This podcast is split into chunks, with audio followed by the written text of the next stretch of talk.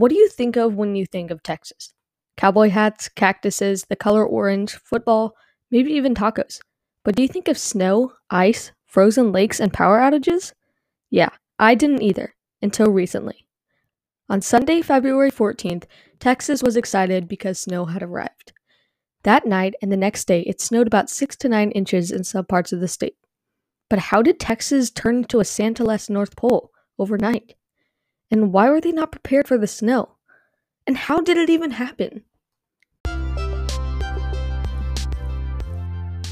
You're listening to the Earth Soldiers Podcast, hosted by Lillian G. Are you ready to save the planet?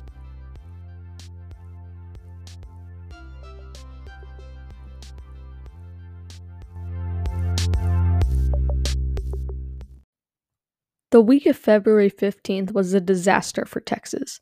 A snow day turned into a snow disaster with power outages, contaminated water, icy roads, and scared Texans. The temperature reached 8 degrees Fahrenheit, which is the coldest weather in Texas in 70 years.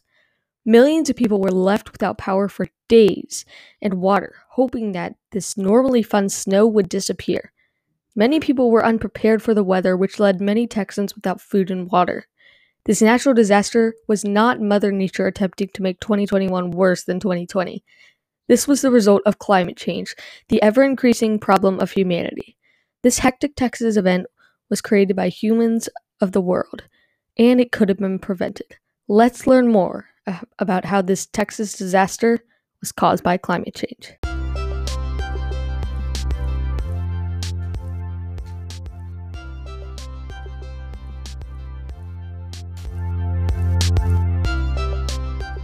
When people think of climate change and global warming, colder weather is probably not the first thing to pop into their heads. Basically, the weather in Texas was caused by a polar vortex disruption, which is caused by climate change. The polar vortex is a immense whirlpool of cold air circling over the North Pole, and when it gets disrupted, it can cause havoc with weather patterns like we're seeing in the USA at the moment, says Lisa Holland, a climate correspondent on Sky News. A weakened polar vortex can also disrupt the jet stream that drive our weather, pushing freezing air south, says Holland. Holland also talks about how these events are not uncommon, but Arctic temperatures reaching as far as Texas is something to worry about. Like Lisa said, the air from the polar vortex is not uncommon, but it is rare for it to come down far south to places like Texas, especially with that cold of temperatures. Many studies have shown that because of climate change, the polar vortex is weakening and colder temperatures have been occurring. So now that we know what happened in Texas, let's dive deeper into the polar vortex disruption and Arctic warming.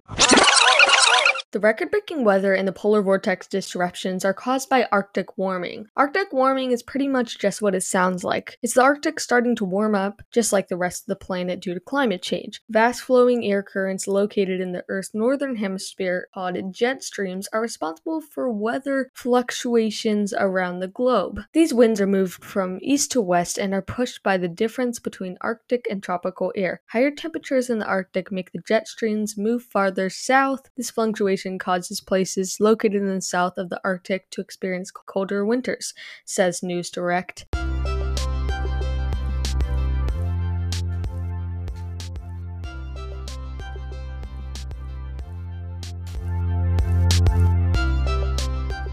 Thank you so much for listening to Earth Soldiers. Uh, the link for my sources will be in the description. Have a great day. See you next month on Earth Soldiers.